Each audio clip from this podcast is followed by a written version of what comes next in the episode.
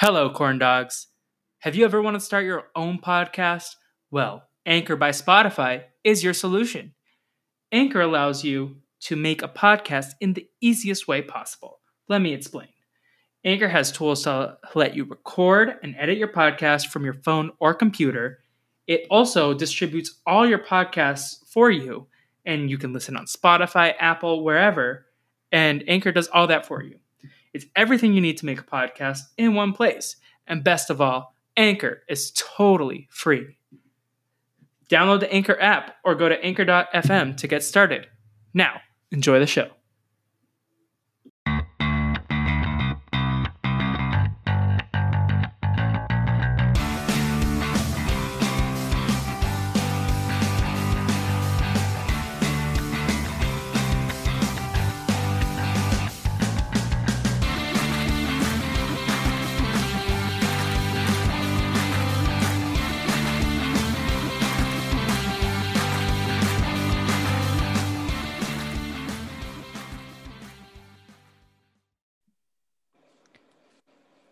Hello, everybody, and welcome to What You Doing, a Phineas and Ferb rewatch podcast. It is me, Agent F, aka Felipe, and I'm here with my lovely crew. The Ferb to my Phineas. We have Will, aka Davis, comma Will. How are you doing, Will?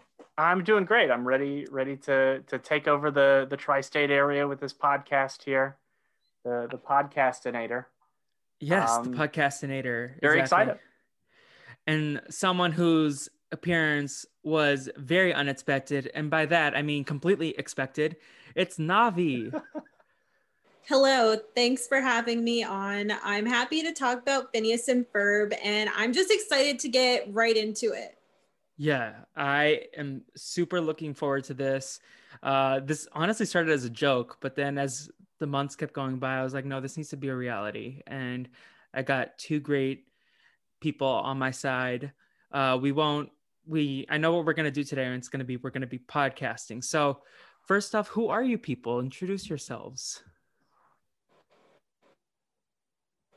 Uh, you can go ahead, Navi, if you want. Oh, okay. So, hi, I'm Navi. Um, I guess uh, how I got into the show would be a good way to sort of introduce myself, so to speak. Um, so, I was uh, pretty much on the bandwagon from season one. I wouldn't say I was like a day one watcher, but um, it was always just playing on Family Channel, which is Canada's equivalent of Disney Channel.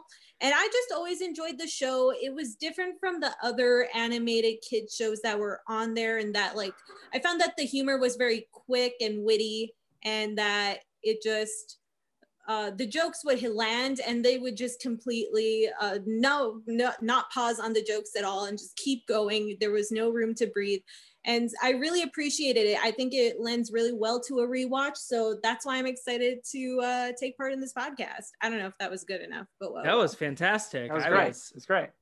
I love getting to know more about my friends because, like, I would say that we're friends, but we don't know much about each other yet. And I feel like this is part of the excitement of the podcast, getting to know my friends better. Yeah, I Yes. mean, most of our interactions have been me yelling at the both of you in uh, these games that we play. So, Yes, and Among Us and Wheel Jam. Um, sometimes Navi has her wine, sometimes she doesn't, but she's always yelling at us. yes. Always Um, be yelling.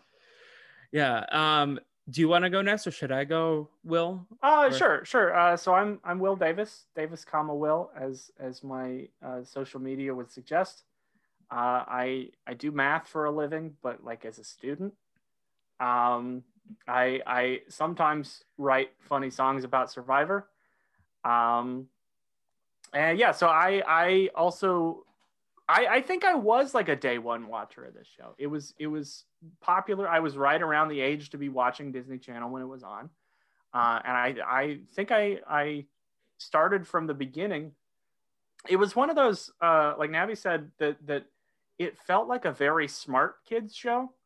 That that it's it's definitely a show made for kids, but but it it, it feels like like very smart, and there's a lot of like subtle jokes in there that I definitely didn't get at the time. Um, that I that I really enjoy.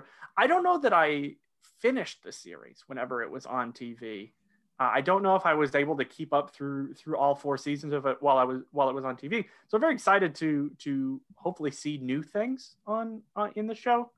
Um, I definitely did did get back into the show. I, I started a rewatch of this uh, a few months ago, and then sort of sort of paused the rewatch whenever we decided to do this podcast, um, all because of TikTok. Uh, uh, the, one of the creators of the show, Dan Povenmire, he he's got a, a pretty decent following on TikTok, and he's he's uh, a very fun follow. He he one of the creators of the show, also the voice of Dr. Doofenshmirtz.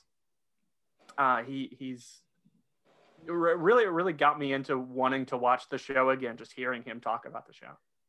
Yeah, no, I think there's definitely been a resurgence with it being on Disney Plus now, and then TikTok bringing back a lot of nostalgia baked um, properties from our youths. Uh, so my mm-hmm. backstory is I was more of a Nickelodeon and Cartoon Network kid compared to Disney Channel. And it wasn't until I went to Disney World and at the hotel they were playing Disney Channel during breakfast. And I remember there was Phineas and Ferb and Suite Life of Zack and Cody. And then that was kind of my entry point. And then when I got home, I was like obsessed with the Disney Channel afterwards. Um, not to say that I was uncultured. I definitely grew up on the High School Musical, and that was a few years prior, and Camp Rock and all that jazz. But Phineas and Ferb was really like the entry point to the television realm of Disney Channel. Um, and I just think the show is really smart and really quirky in a way that a lot of kid shows um, aren't. Like, I feel like it's easy to rewatch as an adult, and the adults around you enjoy it as compared to like other shows that might be they'll watch it but they're not as invested when their kids are watching as like Phineas and Ferb. I feel like my mom loves Perry the Platypus. Um, and, who doesn't? Agent P is a rock star.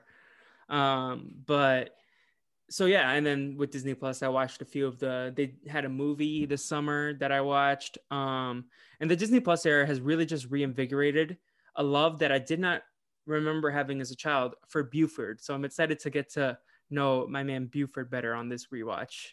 Um, but yeah, that's kind of my backstory with Phineas and Ferb. Also, the songs, the songs slap. Yes, they're hard. so good. There's so many of them. I like, I like, I, I see so many.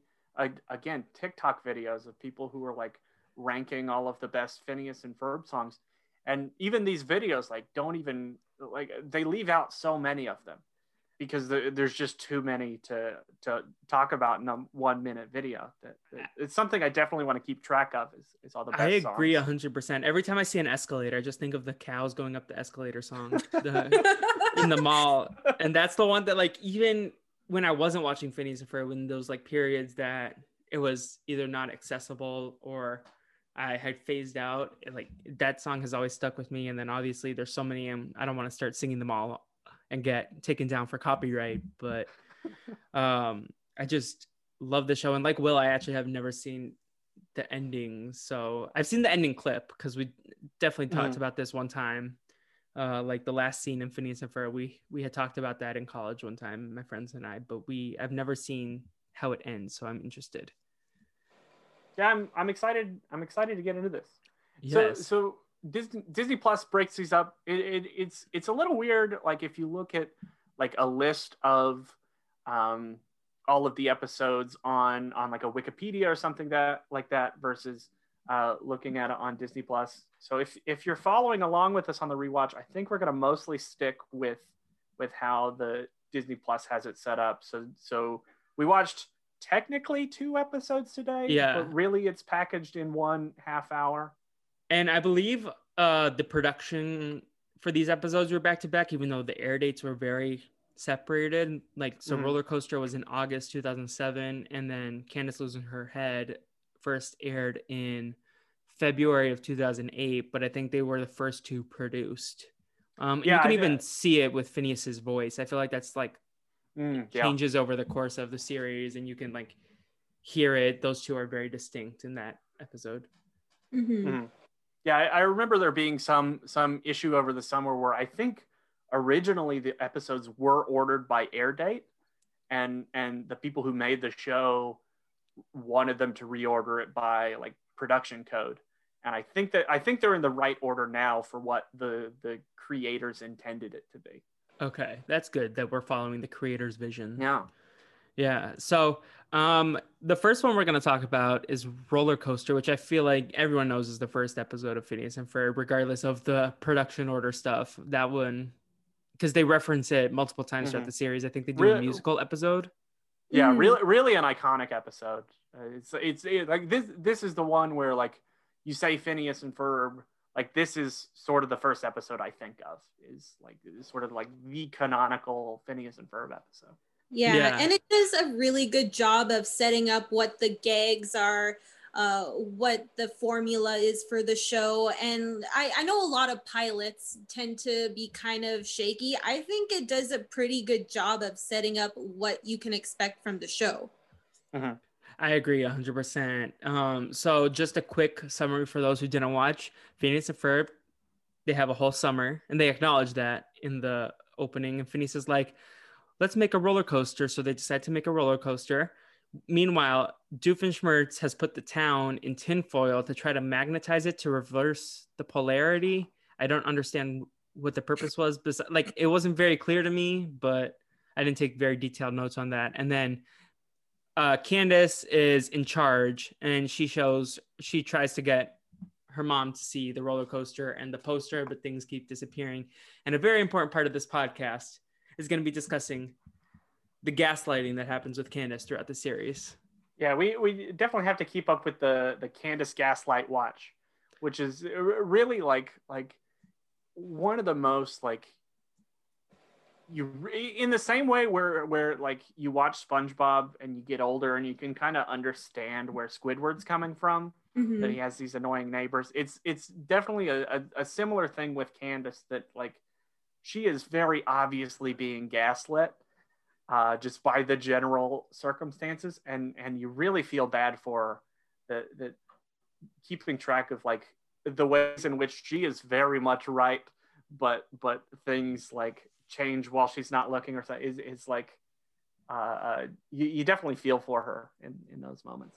Yeah, it's pretty bad. I hope Phineas and Ferb are uh, couching her uh, therapy bill there. So Yeah, oh yeah.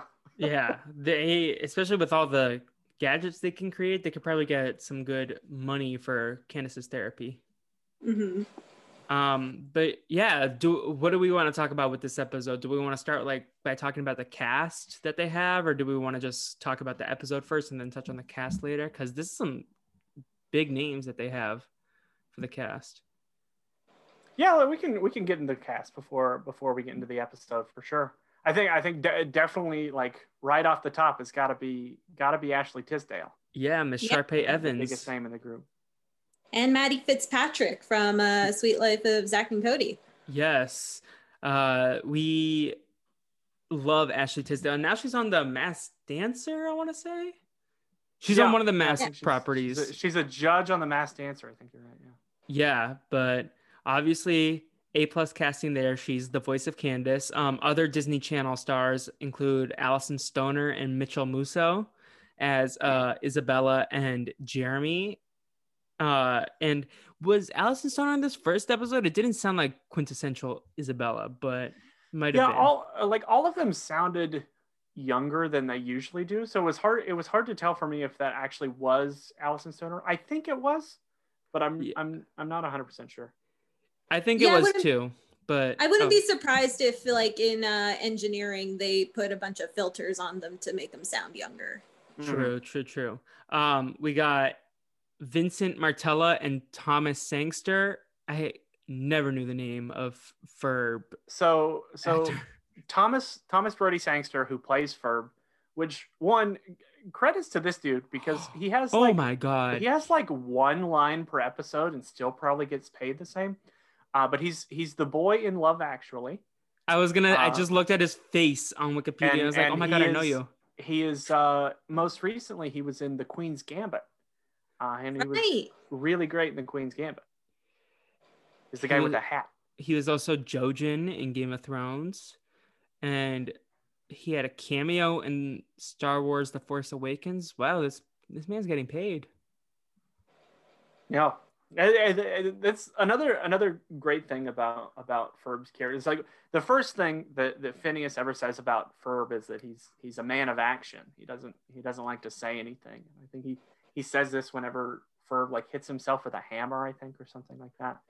Um, but but but it's it's this is a show that sort of thrives on running gags, whether whether it's you know the same sort of plot outline for every episode or or um, certain like quirks in people's speech. But one of those one of those running gags is that Ferb has at most like two lines in an episode.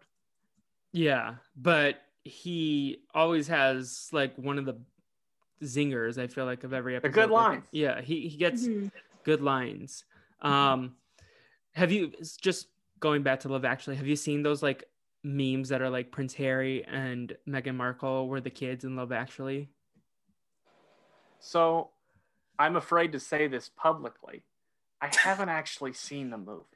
Oh. Me Oh, neither. Okay, well, never mind. Listeners, if Is you've seen the one movie, where- Is that the one where they uh, at the end where the guy shows up with like his thing and is like trying to woo back his lover who's like with another dude? Is that it or is that something else? I don't know if that's specific enough for me to t- answer the question. I, I think it. I think that's one of the few things I know about Love. Actually, He's Yeah. got like the like the poster board with with Yeah. words written. Yeah. Back in the day, everyone thought it was super sweet, and now people are like, "Ah, he's like a home wrecker. She's like ruining her relationship with her boyfriend." And Yeah. like, How I describe Love Actually is like the first of those movies that have multiple storylines that all come together at the end. Mm, Yeah, Yeah. so it's that very much it's an one those. ensemble like piece. the Very the much. Valentine's Day, New Yeah. Year's Eve kind of movies. Yep. Uh, but yeah, so who is this? What's Vincent Martella been in besides Phineas and Ferb? Um, well, what I know him from is he voices one of the main characters in the video game Final Fantasy 13. He plays Hope Estheim. That's the only Hmm. place I know him from. Um, but maybe both of you know him from like television or movies or something like that. Um, uh, go ahead. pretty much Phineas and Ferb is what I know. him. It looks like he was he was a, a character in Everybody Hates Chris, like the like Chris's friend maybe.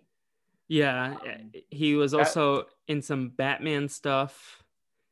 Um, Looks like a lot a lot of voice work and then that TV show. and an appearance in The Walking Dead as Patrick. There you go. There you go. But mostly Phineas and Ferb and Final Fantasy credits on here. Um, but yeah, so at least he's making some coins. Yeah.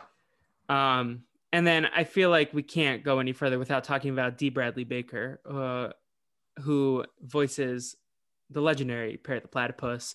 And I know he's voiced so many other cartoon animals, whether it be Appa from Avatar or Momo from Avatar, or let me, I know he, he does all of these. uh, Definitely he's definitely one of like the big icons in the voice acting world for sure. Yeah, uh, he a lot of Fairly Odd Parents stuff, uh, Invader Zim, Codename. He, he and he doesn't just do animals. He does he does humans and other talking creatures, but I feel like his bread and butter is the animals. hmm He's he's good at just like making random sounds. Like I, I don't know I don't know how people do this this Perry the Platypus noise. I I wish I could. I've I've I've seen people who are able to like do the the the noise, but but I'm not one of those people, and I wish I were one of those people. Same. Um, and then just like some random sporadic casting throughout, like we get Richard O'Brien from the Rocky Horror Show, like the creator. He is uh, Lawrence Fletcher, uh, Caroline Rhea as Linda Flynn Fletcher. That's a that's a tongue twister. Um, but and we don't meet them in this episode. But Buford is played by Bobby Gaylor, and uh, Baljeet is played by Maulik Pancholy. Uh, oh, Jack McBrayer's in this. Yeah. I did not remember. Oh, the f- fan side creator. Okay, yeah. So just lots of lots of people. Uh, and Madison Pettis is Adyson Sweetwater. So lots of Disney Channel stars plus random appearances. Mhm. But yeah, so do you want to talk about the roller coaster episode? Yeah, let's get into the roller coaster. okay. Yeah. So we so we we definitely start with uh, so the two boys are like under under the tree in their backyard, uh, and they're like, uh, you know, I'm I'm very bored. Uh, and then then Phineas Phineas starts off right away saying something that like kind of clues you into the fact that this is going to be a smart show. He says like, um, boredom is something up with which I will not put. Mm-hmm. Uh, is is like very like verbose way of phrasing this, just saying like I don't want to be bored. That like you know right away these are supposed to be smart kids. Yeah. Um, Um, this is gonna be like a common theme for this first episode, just the roller coaster part. I feel like Phineas was a tin. That's not a word. A smidge unlikable compared to like Oh. his later incarnations. a little bit. Um, Yeah. it's de- definitely like like um yeah I, I I remember like like later later episodes it feeling like it wasn't necessarily Phineas and Ferb's fault that that Candace was being gaslit so much um but this this it, there was more like circumstance usually is is what what gets Candace but but this time it, it felt like they had a more like active role in in that Agreed. Yeah. Um, but this is they decide to build a roller coaster, and there was even the commentary of like, how are we supposed to have? Oh no, that might be at the end of the episode, but it was like, how are we supposed to distract ourselves all summer? And then that's kind of like the premise Mm, of the yeah. show. Uh, Navi, what did you think when they were like, let's build a roller coaster? Well, I, I understand the appeal of roller coasters for some people. I am personally not one of those people who enjoys uh well amusement rides in general. I don't think I've ever actually been on a roller coaster. Um, I'm more of a walking around Epcot kind of gal.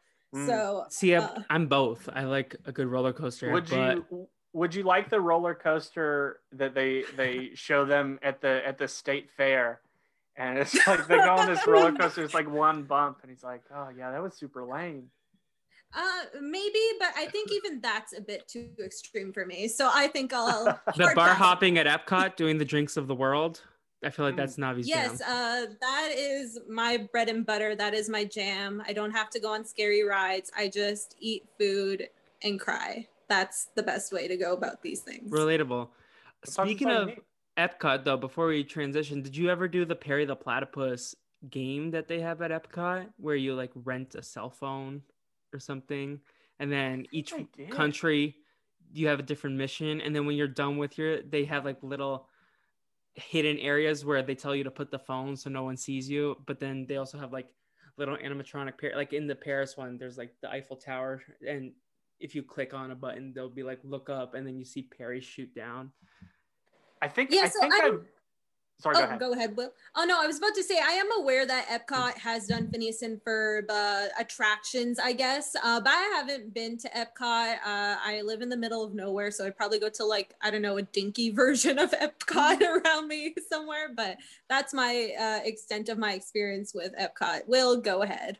no I was, one of these days we'll have to we'll have to take the podcast to epcot once once Yes. we're allowed to safely. Um, but, oh yeah, you you you brought up this memory in me that I forgot that I had. Uh, that I, I think I definitely did play this game at Epcot, but I totally forgot it was a thing. Yeah. I remember like going around and like scanning different things, and oh man, that was it was so much fun. Yeah, and then Doofenshmirtz appears in every country and has something related to each country. Um, and he talks about China in the next episode that we'll talk about too. Like he, but let, just wanted to throw that in there while we were talking about Epcot and Yeah. Phineas and Ferb. But um, so where were we in the episode? So so we got our first. I know what we're gonna do today. They decide to build a roller coaster, and this is this is where um, their mom Linda uh, she she's she needs to go to the grocery store, um, and so she's she's not gonna be able to watch Phineas and Ferb, and and Candace really wants to be in charge. Um, and this is this is one of my one of my favorite running bits is whenever they the, she tells Candace that she's in charge conditionally Mhm. and and that she keeps bringing up over and over again that she's conditionally in charge. Uh, she says something like, "If if a satellite falls to the ground, sure you're in charge," and and Candace takes that to mean I'm in charge conditionally, and she kind of like like it comes across like she's kind of whispering on off to the side, like like she definitely thinks the important part is I'm in charge, and then Yeah. like in parentheses in the little fine print, conditionally. Uh, Yeah. the conditional statement is one of my favorite parts of this episode that she'll always have to be like, well, in case of a meteor, then you're in charge. But poor Candace, she like if she just looked out the window while she was on her phone call with Stacy, she could yeah, have had I, I, proof. I tried to I tried to keep notes of this is of like all of the stuff they walked by her with. That she she was on the phone and and you know they they walked by with like wheelbarrows full of wood and then wheelbarrows full of, full of metal and then something that looked like plumbing maybe Yeah, uh, and then a and lion. then a lion in a cage. Yeah. and the lion growls, and then Candace is like, "Well, you keep it down on there. I am on the phone." And I remember that from like childhood, either whether it's the commercials. I feel like they played that clip a lot. Um, so yeah, so and then Candace runs off to the grocery store. Is this when that happens? Um, yeah, I, I don't know if we see her run off here. I don't I didn't write down when that happens. I know at some point Candace meets uh their mom at the grocery store to try and convince her to come home. This is Yeah. this moment is where we get our first uh instance of the line that is the namesake of this podcast. We get we get Isabella Garcia Shapiro showing up and asking Phineas, "What you doing?" And I didn't I didn't realize at the time um, that she actually has like hearts in her eyes whenever she's saying this the first time. Yeah, I didn't notice that either. I didn't even know that it was an episode one thing that she started saying that. But no, they had her her gag ready every episode.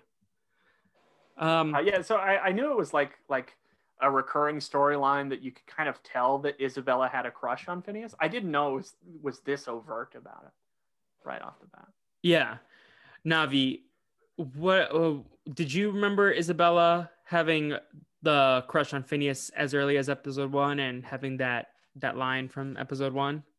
Yeah, I did end up remembering. I think her crush on Phineas has been always been sort of a core part of her character and her role in the show.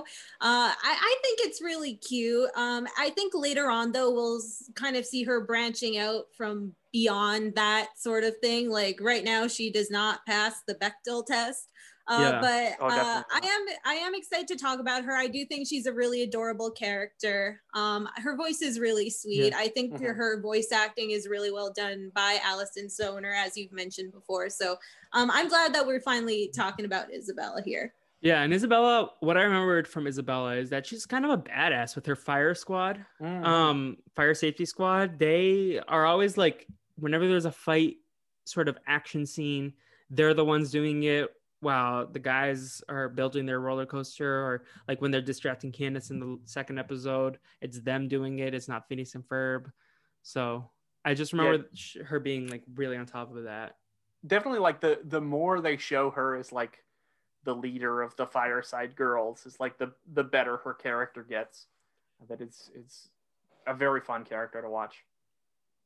Mhm. I will say one thing before we move on is before Candace like rides on her bike to go to uh, the grocery store to tell her mom about what Phineas and Ferb are doing, she's telling them, "You are going down, down, down, down, D O W N down." I've always used that line in any sort of confrontation. That I'm I'm not in confrontations often because I'm usually just in among us Yes, in Among Us, I will say that to everyone. uh, but yes, I remember. I would say that to my own younger brother as well. So it was a very re- relatable quote, and I'm glad that it's still relevant to me all these years later.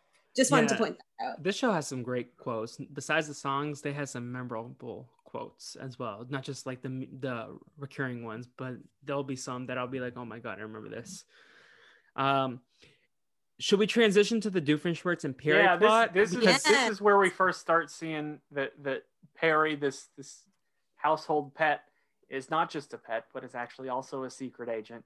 And we get the the first instance of him him meeting up with with Doofenshmirtz's plans. Yes, and Doofenshmirtz, one of my all-time favorite characters. Um, I love so many characters on the show, but Doofenshmirtz and his backstories and his campiness has always stuck with me Mhm. over the years as something that I remember fondly. And I I didn't remember that I didn't remember that he the oh Perry the platypus you've come and I this is very unexpected. Just kidding, it's very expected. I didn't remember that part of every episode, but I feel like now I remember everything and it's yeah, so I, I have uh w- later we'll we'll get into our rankings of things, but in in my uh, ranking spreadsheet, I have a separate tab that I have labeled uh, "and by I mean." Uh, so so he in in this first episode he says, "Ah, Perry the platypus, your your presence is uh, complete uh, un- unexpected." And by unexpected, I mean, I mean completely, completely expected. expected. Then he hits the um, arms button and locks Perry in. Yeah. Um, and as he's going on with his evil plot, so he wrapped the tinfoil, the town in tinfoil to reverse the polarity. I Had to be upset because his machine is not called an inator. Yeah. Yeah. I was it's upset. Called the it's called the magnetism magnifier, is what he calls it. I was heartbroken. like uh, yeah, of, of all the other things they were they they started with the running bits like right away that I, I think it I guess it took them a couple episodes before they realized, hey, it'd be funny if everything is an inator. Yeah. Um, but in the next one, he does have an inator, but it's so it's like the drillinator. And yeah, the that, drillinator is it's not super it's like a start, but we still have ways to go until we get right. to mm-hmm. But can someone explain to me what he was trying to do exactly? Why was he trying to magnetize the town? Yeah, this this was the thing that uh, it, it doesn't make sense to me because I, I feel like I remember as a kid that that most of the thing like so it's always Perry the Platypus fighting with Dr. Doofenshmirtz. And and I thought that usually it's it's Perry the Platypus who's like foiling Dr. Doofenshmirtz's plan, no no pun intended. Um, but uh, in this in both of these episodes perry like didn't even do anything to stop him he he was the one who just like saved him from his own dumb plan going bad uh, so he said what his plan was that that he somehow covered the entire eastern seaboard in tinfoil and he was gonna gonna use this big magnet to to pull the eastern seaboard west and that was going to make the Earth rotate backwards. Um, and I don't know how he thought that was going to work. Clearly, very well thought out from Dupin Doofenshmirtz, I will say. Yeah. Um, one thing I did want to touch on before we continue on is back when Perry was getting the mission details from, I believe, Major Major is the character's name. Yes. Major Monogram, yeah. Major, Major Monogram, Monogram, yes. Um, Who has yes, a mustache so- almost as cool as Will's. Oh yes. I'm trying. Is he your inspiration in uh, facial grooming? Uh, him, him or Waluigi. as long as it's not Wario. Me and that, me and that clown have some beef from the post show recaps Discord. Yeah. Me yeah. and Wario. Gonna, he's gonna take all of our podcast coins never yeah i uh, the reason why i brought up the major monogram thing is that uh, when he was showing the picture of doofenshmirtz instead of something sort of menacing it's just him like posing like with his hands folded under his chin as if it's like his like dating profile picture and it got me wondering what dating app would doofenshmirtz use because he is single throughout the course of this show is he a yes. hinge guy? Is he on Bumble? Is he Tinder? Maybe Grindr. No. do they do they have like a like a dating app for supervillains, like a like a villainsonly.com or or something like this? And how did the Kristen Wiig's character and Gru from Despicable Me, how did they meet? That's Ooh, like some villains know. uh shenanigans. Huh. He would probably he, design his own dating app. Yeah, yeah, it's it's, it's the dating appinator. Yeah. yeah. yeah, but uh, and then he would delete. He would get thwarted because uh they would want to date his brother, not him. Mm, his his his brother, the mayor. Yeah. Yeah. Yeah. Um, we will get into uh, Doofenshmirtz, Doofenshmirtz's uh, like tragic anime backstory as we go along with the series, yes. which by the way is like I am so excited about. But anyway, I just wanted to bring that up because I found it to be utterly hilarious. Um, if, that if, picture. If we can get a hundred Twitter followers on our What Should Doing podcast Twitter, I will make a Tinder account for Dr. Doofenshmirtz. Ooh. and you use that exact picture? Yes. This- Yes. it- I didn't even I didn't even realize that bit watching the episode. I'll have to go back and see because I know he the- went the on a- idea of this is very funny. I remember him going on a date with Linda in a flashback, but Mhm. I don't remember. And he he obviously is a parent. He is father of Vanessa, a queen, Mhm. but Mhm. I don't think we ever meet Vanessa's mother I or don't. Well, no, yeah, yeah. No, we I- meet her. we- Oh, we yeah, because her. she- Vanessa she's wants to friends bump with Linda. Doofenshmirtz. Yeah, yeah, Yeah, Charlene, voiced by uh, Oscar winner Allison Janney, I believe. Oh wow. wow. There you go. Yeah. Phineas and Ferb with the the connects, but Allison yeah, no, Janney from this Mom. Allison Janney from uh the episode of Lost with the with the The episode of Lost with Allison Janney. yeah um the West Wing also. What else is she in? I, in stuff. Tonya, Oh, yes. Mm, yeah. Mom, classic mom. Um, but yeah, so where were we? We he wants to get. We got the, oh, also missing from this episode, Carl. Yes. Yeah, we we don't we don't get Carl yet. We don't get Baljeet, and we don't get Buford yet. Uh, which They're coming which- though. Uh, Yeah, I mean, I, I guess it's fair. You can't give us everyone in episode one. You got to introduce some characters later on. But uh, those are uh, definitely definitely some people we want to watch out for. Who are definitely fun to watch. Yeah. Um. So this is the point. No, I I, I didn't write down beats for this episode because I like I said I got lost in the uh the Yeah, so episode. Right Is after this this, at the market, the supermarket? Um, yeah, I don't remember which happens first. Either either the supermarket or um, somewhere in here we we get the beat where we, we get our first uh, "Aren't you a little young?" Yes. beat where where they're in in one of the parts store. They're they're like trying to rent some some heavy machinery. Um, and the guy's like, "Aren't aren't you a little young to be to be building a roller coaster?" And he says, "Yes, yes, I am." And this this yes, yes, I am line is definitely one of those one of those lines that comes up a lot. And we even this sorry, got it. We even got a tease at the supermarket when Linda was like, "Aren't they a little young to be building a roller coaster?" And then Yeah. smash cut to um, Phineas and the the engineer guy. something something I I only noticed because I follow him on TikTok is is that this the voice of this engineer guy is Dan Povenmire in in his his regular voice. Does he do it for Um, every episode? I I don't think he does it for everyone, but he definitely did this one. okay. Um, which makes sense. You you have the the creator of the show do the first one. You don't you don't want to pay a voice actor for And- an unproven show yet. Is he the voice of Doofenshmirtz or is that Yes. Swampy? Yeah, yeah. Dan Povenmire is the voice of Doofenshmirtz. Swampy does, um, I think like the drummer from Love Händel. Okay. I think. Mhm. Oh, uh, Swampy also does Major Monogram. Yeah. Yeah. Um, that's probably his his bigger role for sure. My beef with this scene is so so. The, you know, he says, "Aren't you a little young to build a roller coaster?" He says, "Yes, yes, I am. Here's the permits," and and he says, "I've never seen permits ri- filled out in crayon before." And I'm like, I I get the deal that these are kids.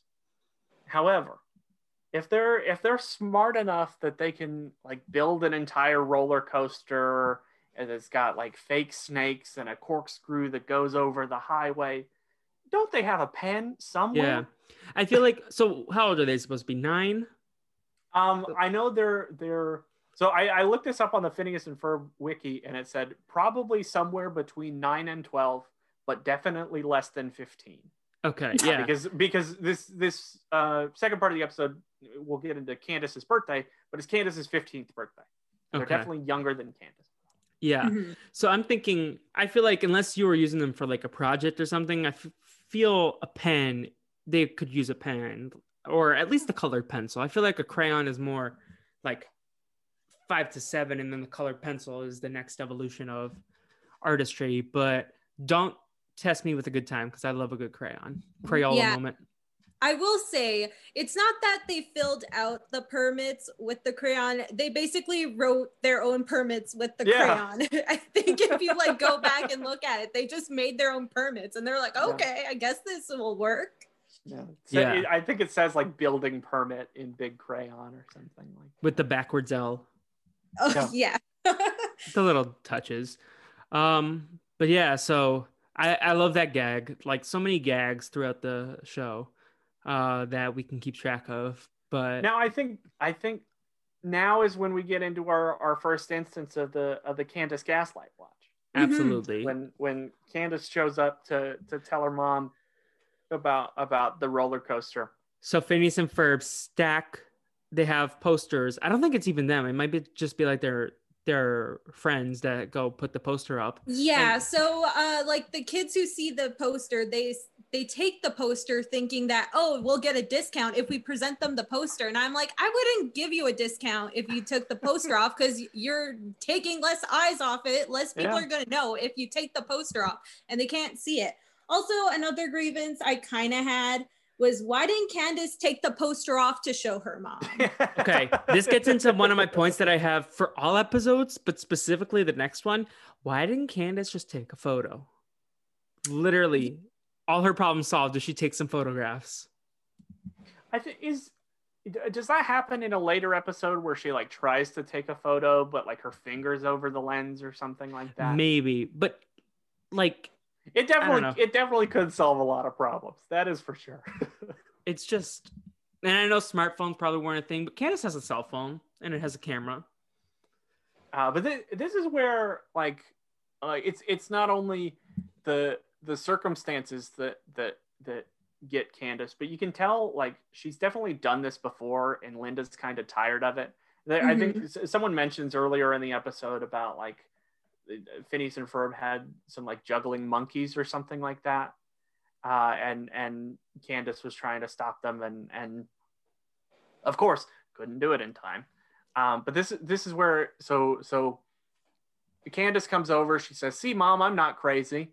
and she points at the post on the wall where the where the poster used to be and it's mm-hmm. not there anymore and she screams at it and, and, linda's like you're right a crazy person wouldn't scream at the at the wall like that i'll i'll be over in the dairy section if you want to yell at some cheese yeah i will say linda has some great lines i forgot yeah. how snarky she was i legitimately laughed out loud even though we shouldn't be laughing at candace in that moment but but also the animators did a great job capturing like Candace's shock. She's like, mm-hmm. she was very shook when the poster was not there, and she was just staring at the wall, absent-minded. And Linda was like, "I'll be in the dairy section if you want to scream at some cheese," and I lost it.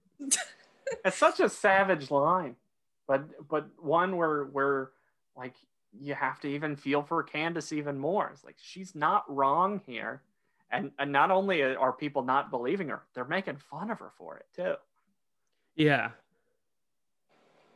um so i think now is now is when when we start to get our our love actually two storylines intertwining together where where the doofenshmirtz's plan has not worked. The ball of foil is is coming at the the top floor of doofenshmirtz evil incorporated. And and in a in a very like I, I in my notes I wrote this as a as a helicopter ex machina where there's just some helicopter shows up and Perry decides to like attach the magnet to the to the helicopter and fly away. Yeah. And we didn't even talk about the fact that Perry saw a loose screw, kicked it at Doofenshmirtz, and he's like, ah, you missed. And then it bounces up and like lands on Doofenshmirtz's foot and then he stumbles into the arms button. Is mm-hmm. that how it happens? Yeah. Yeah. yeah so, some some uh, series of of, of uh, physical comedy for sure. Yeah. And then Doofenshmirtz is like, "Thank you, Perry the Platypus, for saving my life. I will be working on a Doofenshmirtz impression. It won't be the best, perfect, but it'll be something." Um, but and then Perry the platypus just like yeets off into the helicopter and he's like, "Curse you, Perry the platypus!" Because then the giant tinfoil ball hits him. Mm-hmm. And also destroys the Doofenshmirtz Evil Incorporated building. Yeah, I didn't I didn't remember that happening. Like they they must be doing serious construction on this building for it just to like be fixed. Also, he has a penthouse. Like, is this whole building his, or is this just like the top floor? Yeah, there are definitely a lot of questions of where where maybe, he gets his money. Well, maybe he leases the bottom floors out or yeah. sublet mm. them. Plus, isn't it implied in some of the later episodes that his ex-wife is kind of loaded, and so he gets like spousal support from mm, her to help fund his project? Right? Yeah. Yeah. Uh, I just I just love Doofenshmirtz so much. I'm excited to get more into him as we move forward, and even make him so, a Tinder profile for him. Oh yes. Yeah. So the the helicopter it takes the magnet and and the the magnet magnificator. I don't remember the name. I should have written it down. Um, but uh, and and it it it latches on to the roller coaster itself, and this is where things really go go off the rails, so to speak, uh, with with the roller coaster. And I think this this is the part where where like um like you mentioned earlier, Phineas seeming more unlikable. Like yeah. this this scene is is where I felt that. It was most. the initial mm-hmm. under the tree stuff when he was kind of complaining a little bit, and then this scene, but then he wins me back by the end. Mm-hmm. Yeah. So so the heli- uh, the helicopter picks up the roller coaster. The roller coaster goes off the rails, uh, and and Phineas just says something like, "Oh, I don't remember this part in the blueprints." Yeah, and then uh, they go they go to different locations. They go to what's the, the slushy burger? Uh-huh. They go there, and then they go to in Paris. There's a croissant stand, and he says, "Anybody want a croissant?" Like Carl Wheezer in that meme. Are you gonna finish that croissant? not as not as I, good as as the Carl Wheezer croissant voice, but still, yeah. I don't know that that I've heard the word croissant not sound funny. Yeah, Navi, how do you say croissant? I just say croissant, though I'm sure the the French Canadians would probably say croissant or something in a French Canadian accent. I'm sure yeah. they're very uh, offended by our uh, terrible attempts to pronounce this properly. Yeah, yeah. but if if they want to teach us how to say it, just write us an email, shoot us a Twitter message. We'll read it and take your feedback. Um, and then then they go to the moon or they go to space. Yeah, they they they go in like like Teddy Roosevelt's glasses at one point on yeah. Mount Rushmore, which is I guess foreshadowing and to the next episode. I have lots of thoughts on the whole location of everything, but oh yes. oh yeah, uh, but yeah, then then they go into space. And then and, and... the little satellite goes by, and Phineas is like, "You know, Candace is in charge conditionally if this crashes into Earth." Yeah. A really, yeah. really good callback there. Yeah, I know we're supposed to suspend our disbelief, but those children should be dead by that yeah. point. oh, like the, that's another unlikable line, though. Phineas saying they all signed waivers for this. I was like, uh, the the one the one that I thought was most unlikable was when they're crashing back to Earth, and Phineas is like, you know, we should have charged more. yeah, I mean, he's pretty like ambivalent about the whole thing. Yeah, but it's it, it's like for for as smart as these boys are supposed to be, uh, it doesn't seem like safety is a very high priority. No, I don't think it were, happens to work out.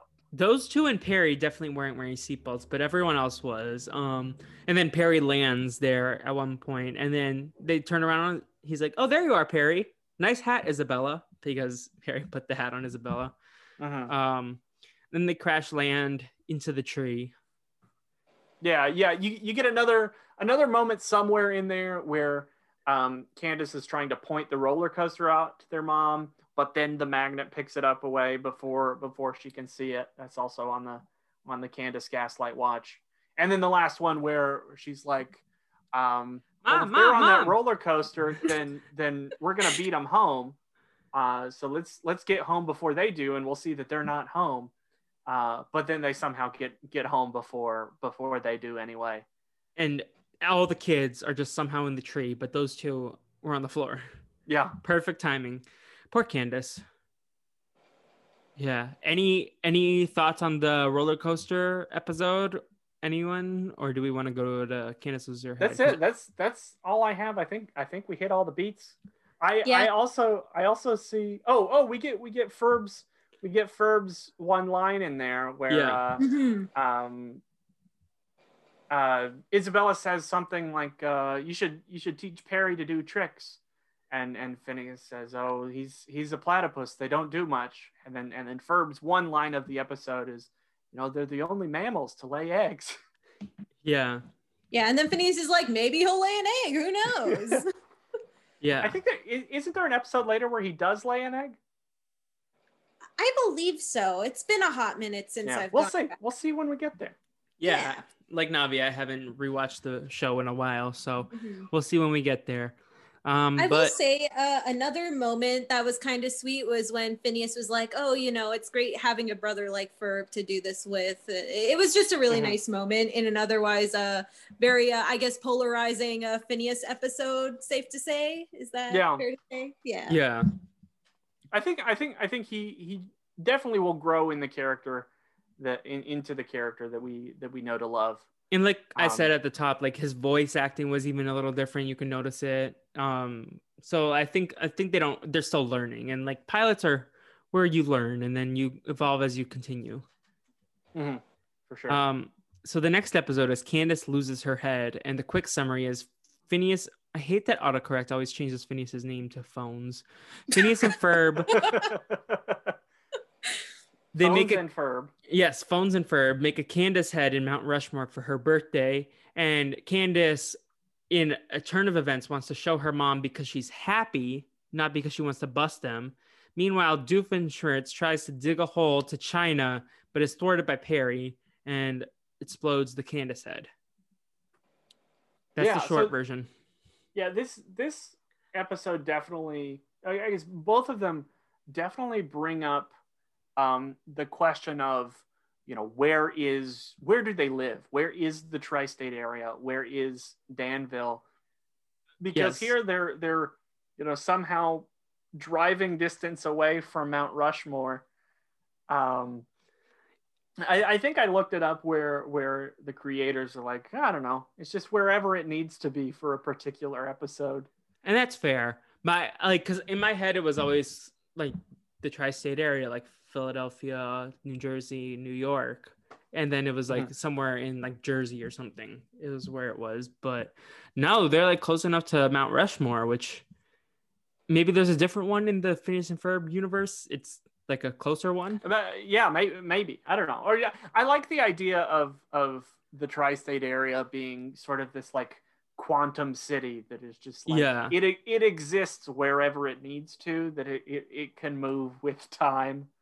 Exactly. I like yeah. whatever universe that that suggests. The only other theory I had was that it's like a different tri-state area between like South Dakota, North Dakota, and like Nebraska or something. But I do know in the Marvel one because I watched that since it was on Disney Plus that they're close enough to New York City because uh, like there's all these like Marvel stuff in New York, so then they go there for a little bit. But yeah, so it's just Mhm. wherever it needs to be for the purposes of the plot. Convenient writing.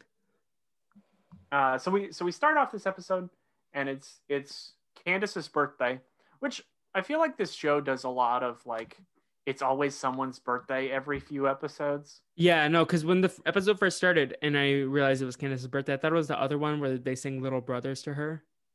Mm-hmm. I don't know if you Mhm. remember that one, but um, this one also has our first. I completely forgot. We didn't talk about the theme song in the Yeah, first yeah. episode. The, the the theme song is is definitely on on my list of songs Okay. we need to rank. Okay, but this one has our first in episode song with the Candace Dream song, which I gave a Mhm. very low score. I did not. I was like, this is not the potential that they have. But Candace wakes up from her dream and they're like, we need to do something for Candace. And then they end up at Mount Rushmore. Yeah, I will say one of the lyrics says she wears designer shirts or sweaters, and I'm like, since when? she wears the same red shirt. It's not Hey. even a sweater. It's like a t- sleeveless top. That could be Yeah. Gucci. You don't know. Uh, Well, I guess. I mean, I'm not. Someone one designed well- it. A Yeah. designer designed it. I mean, uh, I'm not one who's like very uh, fashion forward, so uh, maybe he's got it right, but I found that to be very questionable.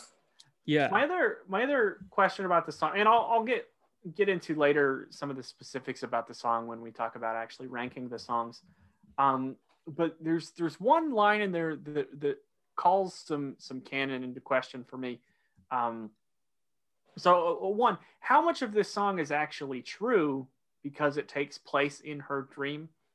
Um, because it, there's a line in there about uh, how she she has an allergy to dairy, um, and and you know later later in the series we'll we'll find a different song that shows that she has a, a, a much more famous allergy in the show to to parsnips. Mm-hmm. Um, but is she also allergic to dairy and parsnips? It'd be a we'll sad keep, existence. We'll keep a lookout on that. Maybe she drinks milk in one episode or eats ice cream. I feel like oh, she eats ice cream at one point. That. Yeah, you definitely see like like her and Jeremy sharing a milkshake or something. Yeah, maybe it's uh, a vegan milkshake. Who hmm. knows? Mr. Slushy Burger was ahead of the times with the. yeah, exactly. I mean, there was a whole Teen Titans episode that the the burgers yeah. were made out of tofu, right? Tofu.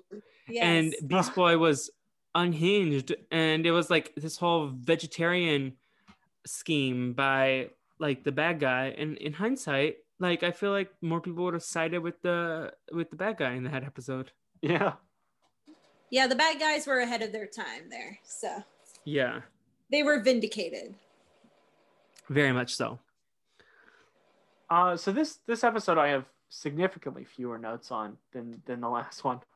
Um, but they they decide, you know, we want to do something great for for Candace's birthday because you know last year we didn't do too great, and it's got this this funny sight gag of them. They they made her a cake, but then like a gorilla pops out of the cake. Yeah. Uh, so so they they decide they're going to go to Mount Rushmore, and and they're driving to Mount Rushmore, and Candace they're in the car, and Candace is excited. She's like, "Oh, where are we going? Is it the mall?" And it's like, "No, we're we're going to Mount Rushmore. It was Phineas and Ferb's idea," uh, and she doesn't look happy. Yeah. Um, you just said something that gave me another thought that I really like what Phineas and Ferb does with like the cut scenes. They do like these quick cut scenes, and they did in the last episode with the mini roller coaster, and then this one with the gorilla in the cake. And that's uh-huh. something that I always appreciated about the show. They do that really well. Oh yeah.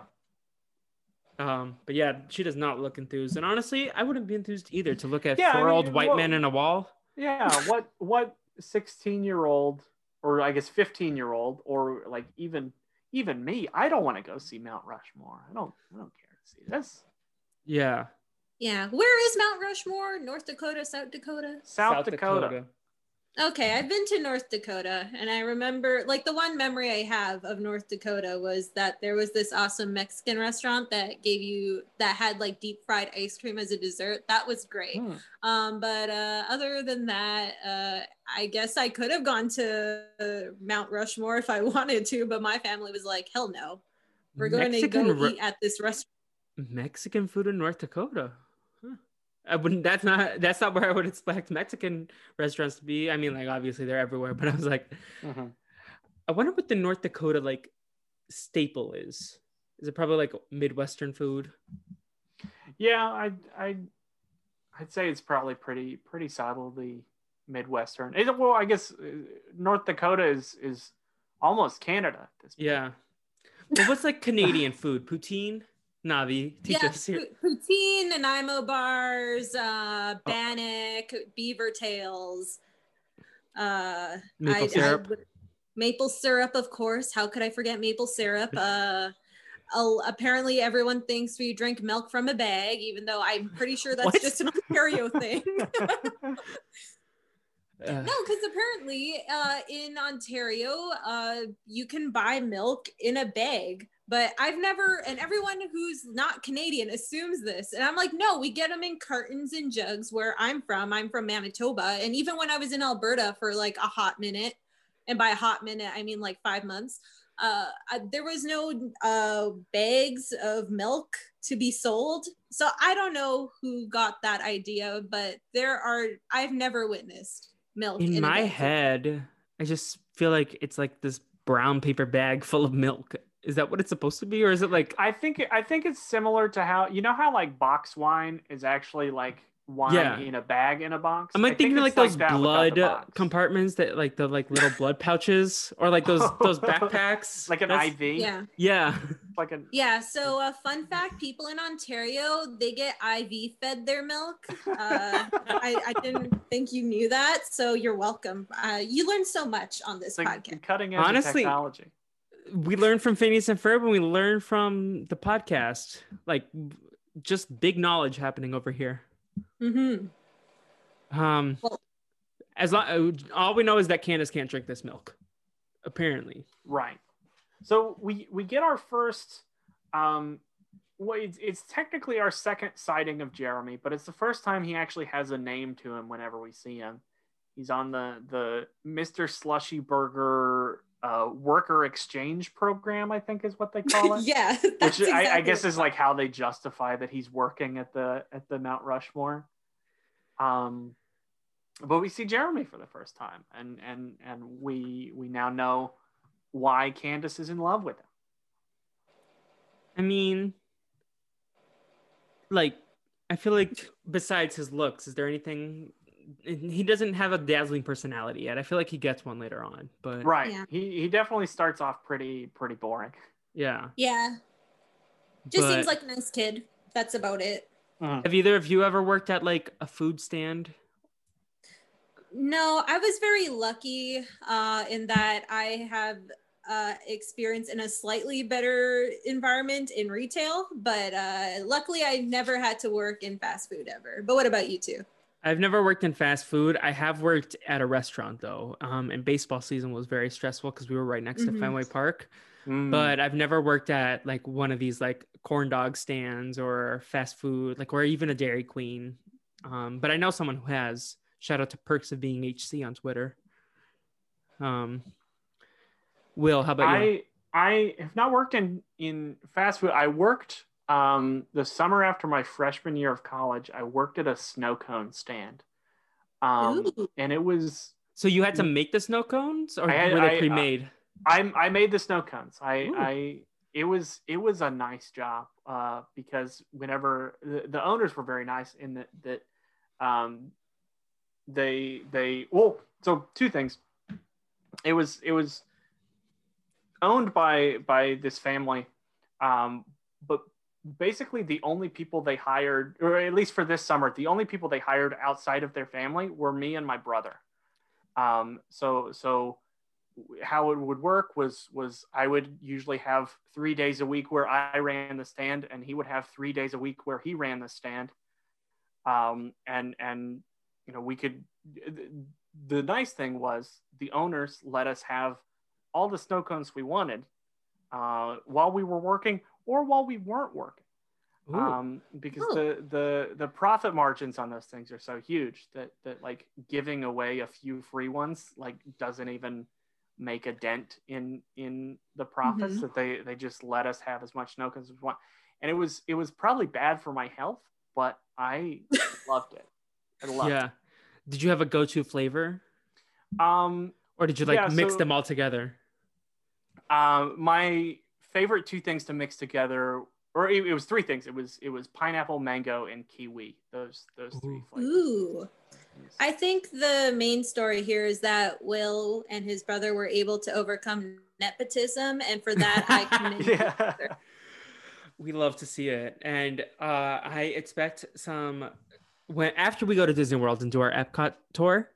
Um, we need to stop by the snow cone stand if it's still functioning. and Get some snow cones Definitely, definitely. On a world tour. I love that we're you just building this compare out. them. you can compare them to your snow cones, and then you can be all judgy about it if it's not up to par in yeah, your I professional.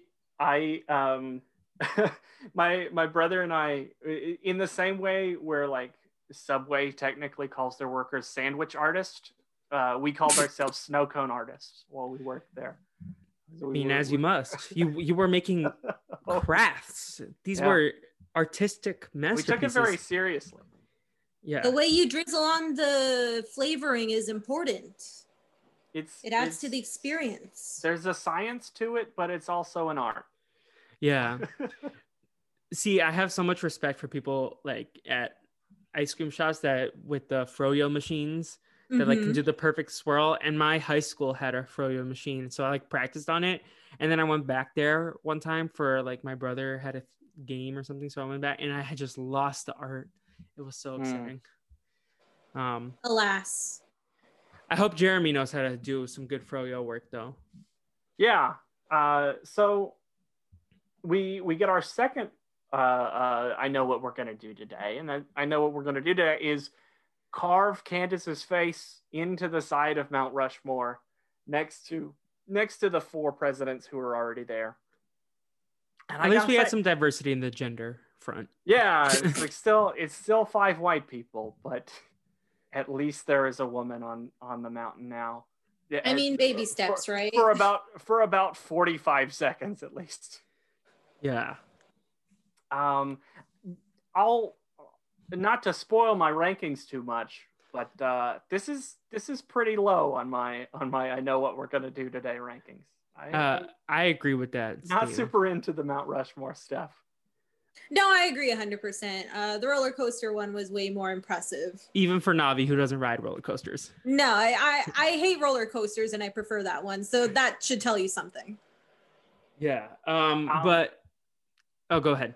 no go ahead Oh, I was just gonna say, is this where we get introduced to Perry the platypus and his transporting garbage can in the Yeah. chutes? Yeah so he he he goes in the chute so he can he can be sent home and and you see him like like the the chutes the intersection? intersect and, Yeah. and he sees one of the other agents The uh, panda. along the way there i think it's peter the panda yeah um but this this is one of my one of my favorite bits of the episode was that he you know he he goes from mount rushmore all the way home uh, to get the his briefing from major monogram and major monogram says uh, you know, we, we found Dr. Doofenshmirtz's new lair is inside Lincoln's head at Mount Rushmore.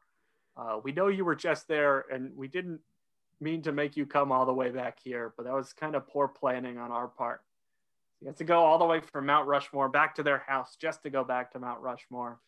Yeah, Uh, but we didn't see him go back through the there. tunnels. We just saw him hop into the thing because then we went back Yeah. to Candace, um, and she saw Phineas and Ferb at that point uh, through the telescope thing. Mm. Because Yeah, the other this... Sorry, go ahead. oh, because the tourists were like saying, "What are those kids doing on there?" Right? Yeah, yeah. This is this is another another uh, round of Candace Gaslight watch here. It's, it's it's one of those one of those watchers where you like pay a quarter to see through the binoculars, um, and and Candace looks through it and she can see Phineas and Ferb there, and she's like, "Mom, check this out," and she checks it out, and the time has expired, so she can't see them, and then she she you know fumbling around trying to pay a quarter. She pays the quarter and she can see it again and then her mom looks in there and all of a sudden this this water geyser old reliable shoots up in the way. Uh, so, so she can't see it again.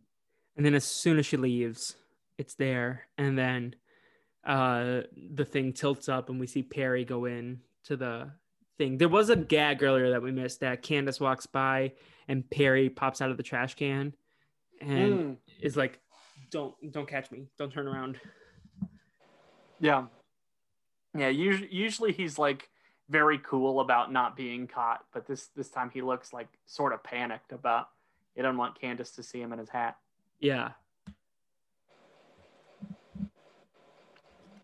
Um, is this no? Because then we go to Perry, and he drills the hole, right? Yeah, he he he drills in into the the um into Lincoln's head and he and he sees Dr. Doofenshmirtz. And this is this is definitely my favorite so far and maybe one of my favorite of all of them of the and by I means. And Yeah. that's where he says your your timing is impeccable and by impeccable I mean completely impeccable. I I feel like as a kid I had no idea what he meant, but Mhm. I I loved it. I I loved the like switcheroo and that he just made it very his own, but also completely nonsensical. Mhm. I love yeah, that. I, I, I think the, the best use of these these bits is whenever the second thing he says isn't actually a word. Um, those those are definitely my favorite, and and um, completely peccable is one, and and the other one off the top of my head is is completely canny. It says something is uncanny. uncanny. Yeah. By uncanny, I mean completely canny. Uh, but we'll we'll get to that when it comes up, I suppose. Exactly. Yeah. Um, and so his plan it's a drill drillinator. So we get the inator in here, our first actual inator, because that magnet thing was not an inator. Mm. Um, and then his goal is to drill to China to become rich. Yeah, this one doesn't make sense to me either. He he's he said he wants to drill to China to so he can build a toll road and he's going to get rich off of the toll road. And that didn't make a whole lot of sense. Maybe maybe there was like a backstory that got cut out or something. Yeah, that, that would make sense why he wanted to build a toll road. But, this episode but, was nine minutes, and the first one was like thirteen, so that might be mm, possible. Yeah, but but why a toll road and why China to do it are are two big questions that don't seem to be answered. Yeah, have either of you been to China? I personally have not. No, I haven't. I've been next door to India, but uh, China I have not been to. I thought you said extorted in India, and I was like, what does that mean? I was like, well, I mean, is this Survivor? Are you being extorted? Oh yes, for all my uh, fire tokens. Uh, someone yes. on uh, edge of extinction is uh, trying to get me. Is that the what the fire squad gets? Fire tokens? you have to have to fire set badges. up a, a, fire token toll road. Oh, Natalie Anderson would still make the most out of it. Uh, so th- this is another plan where um, Perry doesn't really stop Doofenshmirtz's plan so much as he saves him from his own incompetence. But yeah. he starts to drill down. He he thinks he can drill all the way to the all the way to China, and he gets to like the the molten magma in the Earth's core, and he's like, you know, I didn't think about all this molten magma down here. yeah, that yeah. was weird because, like, he presents himself as a man of science, and like you learn about this in elementary school. It's like one of the first things you learn about the planet. Yeah. How do you not take this into account? I want to see where he got his PhD from because he's clearly a doctor. He is Doctor uh, Heinz Super. Maybe it's I don't I don't know. Yeah, we we got to look into this, um, but yeah, before we continue with that story though, because we have to finish the other story for when the magma hits the top. Uh, Linda is in the shop and mm-hmm. she is touching a big stick. And the guy's like, once you touch the big stick, you gotta buy the big stick. um, so yeah, and his just... like voice is cracking too, like he's clearly going through like the puberty pains right now. yep.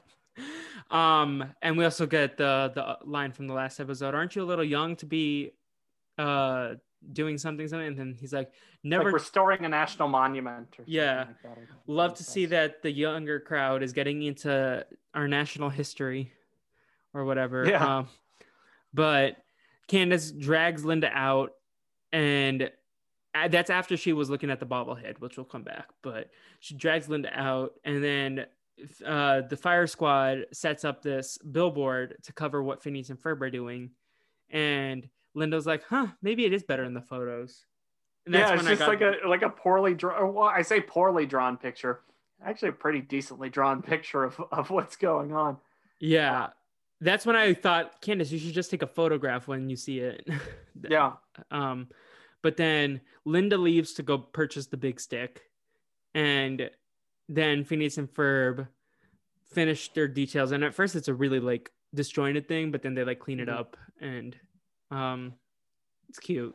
It's it's like that bit that that a lot of animated shows like to do, where where they do like a sculpture and it's it, it looks kind of bad or it's not completely done and then they hit it one more time and everything crumbles away and it looks fantastic yeah spongebob like definitely perfect... did that yeah that's exactly what i was thinking of yeah um Navi, how would you feel if your little brother sculpted your face on the side of a Canadian monument? Well, first off, I don't think he'd ever do that. He's like, as if I'd put that much effort in for you. Uh, no. Relatable. Uh, but I would be somewhat moved. Um, I'm pretty sure he'd probably purposefully look uh very unattractive, but he'd be like, "But I did it for you." And of course, my Mhm. mother would be cooing, like, "Look at what your brother did," and I'd be like, "Can you not, please?" I would be very um moved, but at the same time, I would not want my face so in your face, if that makes sense. yeah. I feel like the thought is m- better than the execution. Yeah. Like, I- but I the don't thing know. is the, the thing is with my brother, he would not do it for the thought. He would do it to embarrass me because he knows I am not Mm. about that. Yeah. like I, I don't need all the attention. Just just give me a gift card. That's, Yeah, a gift card I would be nice. I know. By the way, uh, uh, during the holidays, my mom was like, "Ooh, what gift card should I get you for like Christmas or whatever?" And then I tell her, and she's like, "I'm gonna get you something completely different." I'm like, "Thanks, Mm. mom." You should have just asked her for some more wine for Among Us. yeah, well, yeah, give me a Manitoba liquor and lotteries gift card. Thank you. yes. I mean, that's that's a reasonable ask, in my opinion. yeah, Um, I, I it is. Yeah, no, I don't think I would want my like if it was a star in the Hollywood Walk of Fame, okay, but like your face up there carved, like I don't want my face being up there. If it was just my name, that's better. But yeah, for sure.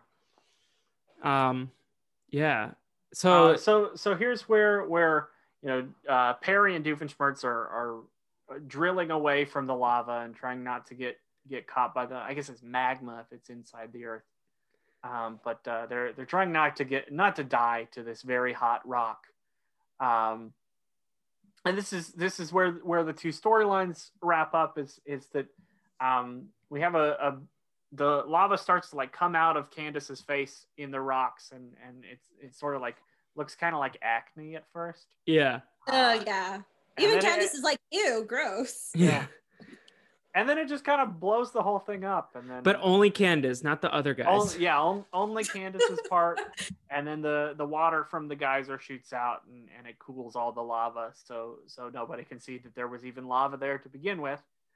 Uh, and that's it. Everything's everything's Yeah. wrapped up. But in the nice change of pace for the show, Candace is actually trying to get Linda to see the the sculpture because it's a nice thing and she wants she's happy about it. And she makes Linda walk the stairs again and she's like, I already dropped the size or something like Yeah. Yeah, I already dropped half the dress size. Why are you making me walk this much? Which Yeah. was very relatable. I would have been very annoyed. Uh, Linda's been great. I forgot how good Linda's lines Yeah. are. We haven't had This any is gonna be so fun. Oh, yes, we did have Lawrence. Oh, Because he yeah, went to go yeah, park the car, and then he's like, "Honey, I found a great parking spot." That is a terrible accent impression, but he. And then I like the little visual guy. He like then it zooms out and points to the little arrow that he's in Yeah, the he's back of the. parked so far away. Yeah, and then the episode ends with a little cut scene. We get one end. last one. one- Move over, Marvel. This is where the real mid credit scene is. uh, so, so you know, Jeremy comes up to Candace and he's like, uh, "You know, I, I, I saw you were you were looking at the the bobblehead in the gift shop. I thought you might like it." And he bought her the bobblehead and gave it to her for her birthday. which was so sweet of him. yeah, it was Candace. sweet, but the thing is, she didn't want it. It was something her mom shoved in her face. Was like, "Hey, want this?" And she's like, "Uh, no." And I guess he saw it and it was like, "Oh, she looks like she was very into that bobblehead. I should Yeah. get that for her for her birthday." But of course, she loves it because it's from her crush. So you know, Right, it all yeah, works she- out. She still says it's it's the best birthday ever, and I think even if it's not a gift that she wants, the fact that it's from Jeremy is enough for her. Yeah. Um. So is that the end of the episode? That is well, the end of the after episode. she walks away after holding her gift, Perry like parachutes down to like Oh, sort yes. of his exit, and then Yeah. the One- episode cuts. One last little one last Yeah. little look at Perry. And I just want to check our Twitter feed. We have no questions on this episode. Okay. any any last thoughts about the episode before before we get into the rankings? Um, not. n- I just enjoyed this, and I like that they had the little like reasons for Karen, Candace wanting to show her mom like s- the subversion of expectations. I like that. Um, in that episode, not great songs, but we'll talk about that. hmm Yeah. So moving in moving into the categories now. Uh, so so we have a category for for best uh, Doofenshmirtz backstories. we didn't get any backstories in this episode. Yeah, um, they're something we want to keep track of of later on for sure. I'm excited um, for Norm also in terms of the Doofenshmirtz characters. Mm, yes. Mm-hmm. Uh, so I also have written down the the and by I mean category, where just just keeping track. We have, and by unexpected I mean completely expected, and by com- uh, unpeckable I mean completely peckable. Um, two lines which are are definitely one of my favorite parts of of Doofenshmirtz's character. Uh, so we have two songs to put into our into our song rankings. Uh, the first song uh, I guess the theme song. We're gonna we can count that as, yeah. as a song from the show. Um, what? how do we feel about the theme song? The theme song's a bop. Um, it's probably not gonna stay at my favorite song forever because there's one that I know I have higher already, and there's so many great ones. Um, but it's so catchy, so recognizable. Like everyone knows it, even if they're not like super Phineas and Ferb well versed. Um, so uh, right now it's number one for me.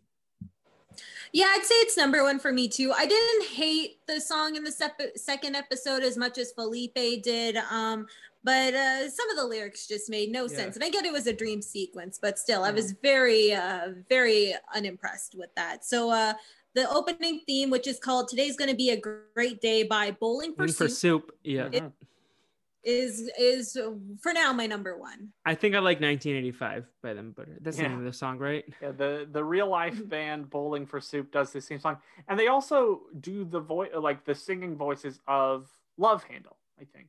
Yeah. Oh, um, also this was written by the creators, right? The song. Mm-hmm. Okay. Yeah, yeah. I, I think most of most of the songs were written by the creators. Okay. Yeah. And not that I hate the second song. I don't want to get that go that hard against it. It was just like mm-hmm. compared to what I expect from Phineas and Ferb, it was oh, a little right, lacking. Right. Right. Yeah. I, I think the, the the theme song definitely does a good job of like showing you all the different vignettes of like things they could be doing in the summer. Uh, it, it, it sets the tone really well for the show that like hey these these kids are smart and they can do a lot of very cool things and that's what this show's about and then yeah. uh, of, of course the the iconic line at the end of, of candace yelling like mom. Phineas and ferb are making a title sequence. Uh, that is that is a a great line. Uh, and yeah i also have the theme song above the the she's candace dream song. Uh, I, I feel like the the dream song had a couple of things where like the the songwriters just like wanted to show what words they could make rhyme with Candace. yeah, uh, that I that I, I, I did appreciate that bit where like she's like the Venus de Milo except she's not armless and handless. And is what Yeah, I think with... at one point they compared her to a praying mantis. Yeah. Yeah. But like I feel like the goofiness translates into the songs of the show, which is something I'm excited to definitely get to more. Definitely. Um, um sorry, go ahead. Oh, I was just gonna say, what's next? Uh, after song rankings, I've got innate rankings, ranking the best Doofenshmirtz evil schemes. I mean, uh, Drillinator is number one. I mean, magnetism magnetator whatever it was called uh didn't even have inator in it so immediately it's on the bottom of the ranking rankings for me personally i don't I, know how you fellas feel but I agree with Navi 100%. Like, just by virtue of it not being a true inator, it can't be number one. Mm-hmm. Um, I I have it flipped for now, just because I I don't the the drilling to China plan. So so I'm I'm I guess I'm I'm ranking thinking of it a little bit more on like the plan as a whole yeah. versus just the machine.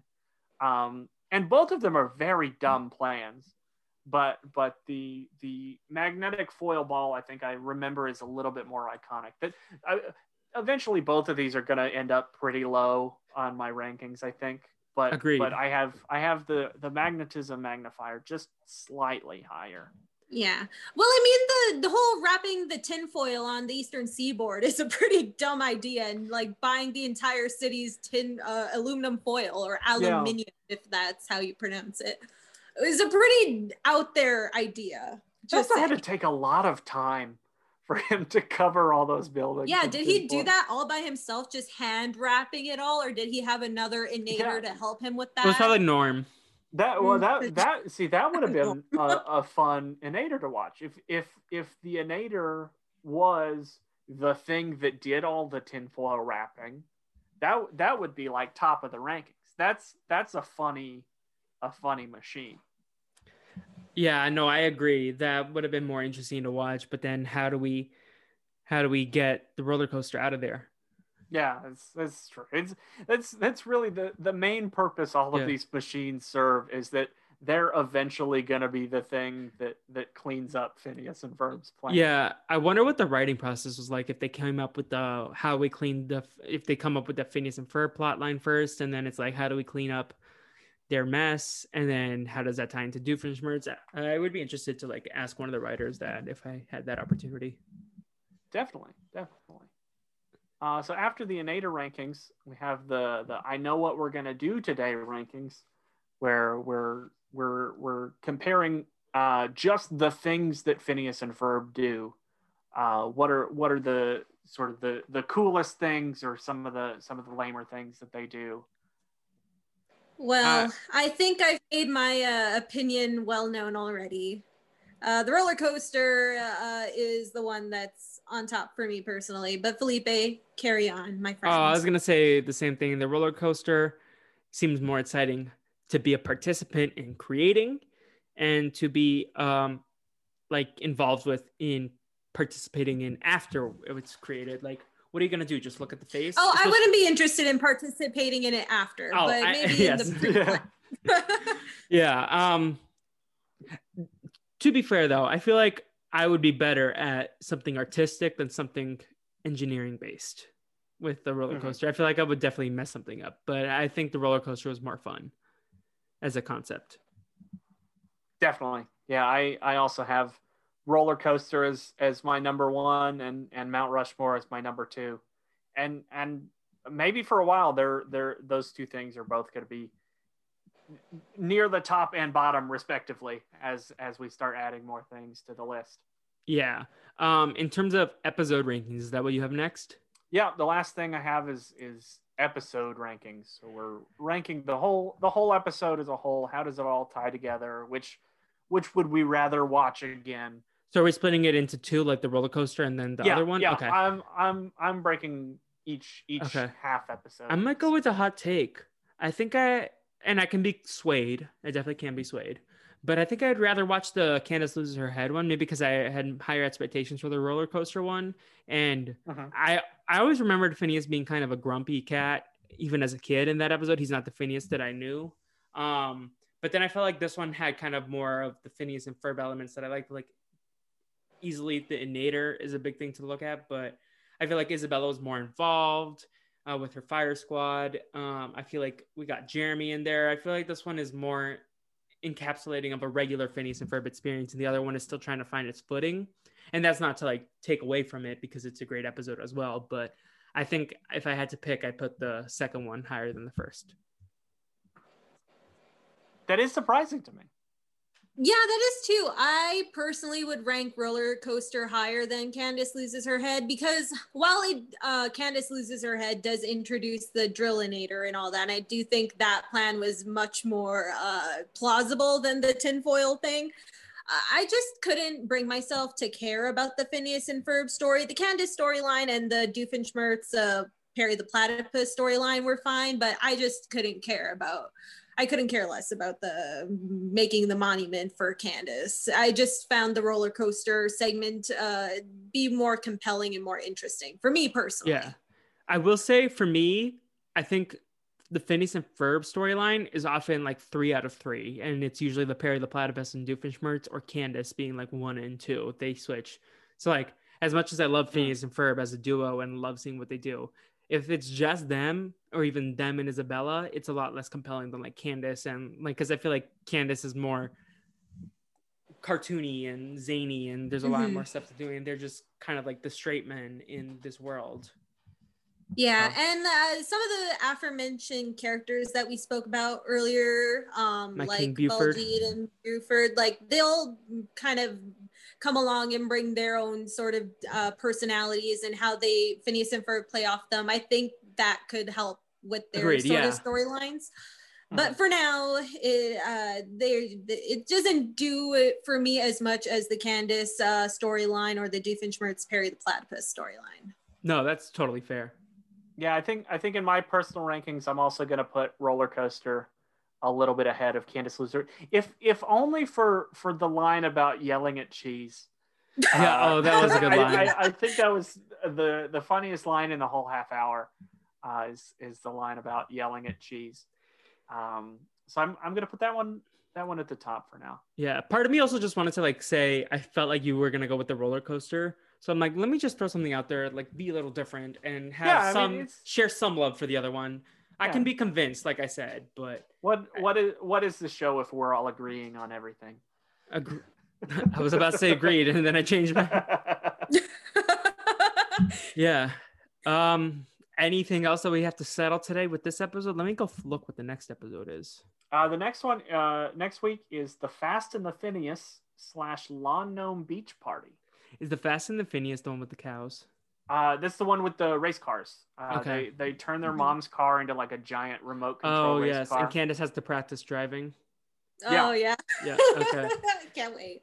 Oh, and we can talk about parallel parking because I remember that's like stressed me Mm. out before I took the test, and then I'll tell you about my drivers. we'll get into all the great driving test stories next week. Yes. Um. Does anyone have anything else to say? Like any plugs before, or anything else on this episode? Or do we want to do plugs? I, I think we're we're ready to shift into the end here. Okay. Uh, Will, do you have anything exciting that you want to plug? Um, well, I, I guess just just before before I plug myself, if you want to leave the show any feedback, Yes. Um, uh, now What- that now that you have a week in advance of what we're going to record um, um, please leave leave some feedback for us uh, so we can we can answer questions if you yes. have thoughts about the fast and the phineas or lawn gnome beach party or just the show in general Or even these uh, episodes, we- if you have commentary on stuff that we didn't hit. oh definitely Um, so we have a Twitter at Whatcha Doing Pod, and that's Whatcha W H A T C H A doing D O I N. If you're a Phineas and Ferb fan, you would probably get how it's spelled. But I remember I even messed it up trying to set up the Twitter handle and the email. So, um, so Whatcha Doing Pod on Twitter, and then Whatcha Doing Pod at gmail.com is our handles. yeah Um, Send- or you can just in- hit us up wherever you see yeah if, if you want to find us send it to us too then that that works as well Yes. Um, so yeah, if if, if we want to do individual plugs, uh, I'm I'm on all major social media at Davis, comma Will. Uh, you can find me find me on there. yes. Uh, Navi, what about you? Uh, I guess the best place to find me is on Twitter. I'm at cuz I'm Navi. Let me see if I can spell this correctly. C A U S E I M N A V I. I think is how you spell it. Oh well, just search up Navi. I'm sure you'll find me. I'm like standing beside some sports trophy, even though I could not care about sports. But that is my uh my Twitter handle. Yes, and you can find me on Twitter at Fleep Tweets. My old Twitter handle was so much better, and curse you whoever took it from me. Um, but that's F L E E P Tweets. Um, you can also listen to my other podcast, the Brazilian Dragon Podcast. Tonight we're going to be recapping Scooby Doo in Arabian Nights. It's a very racist movie. We're going to cover Oh no, we're gonna cover all that and roast it. It's also a movie that's very all over the place. So join us for that discussion with Kate on our continuing series Scooby Snacks and Chats. Um, and yeah, just follow the What You're Doing podcast everywhere. Um, and I also, if you listen to Renap, uh, I'm in the last five minutes where I plugged this Yay! podcast. there you go. Hey. Um, a real real recursive plug there. You plug you plug this there and the, and and that here. yes, People but- just if, if if people just always take your recommendations, they'll just be listening to these two podcasts over and over. Exactly. Yeah, but uh with that being said, uh any final thoughts on anything, life? I think I'm good. See y'all next week. Yes. See you. Should we leave people with a hashtag? Uh scream at Ooh. cheese. Oh yeah. Hashtag Ooh. hashtag yell at cheese. yell at cheese. Uh, and yeah, just tag us, and we'd love to hear your thoughts. Um, until next time, goodbye. Bye. There's 104 days of summer vacation, and school comes along just to end it. So the annual problem for our generation is finding a good way to spend it. Like maybe building a rocket or fighting a mummy or climbing up the Eiffel Tower. Discovering something that doesn't exist or giving a monkey a shower. Surfing tidal waves, creating nanobots or locating Frankenstein's brain. It's over here! Finding a dodo bird, painting a continent, or driving her sister insane. As you can see, there's a whole lot of stuff to do before school starts this fall. Come on, Perry! So stick with us, cause Phineas and Ferb are gonna do it all. So stick with us, cause Phineas and Ferb are gonna do it all. Mom! Phineas and Ferb are making a title sequence!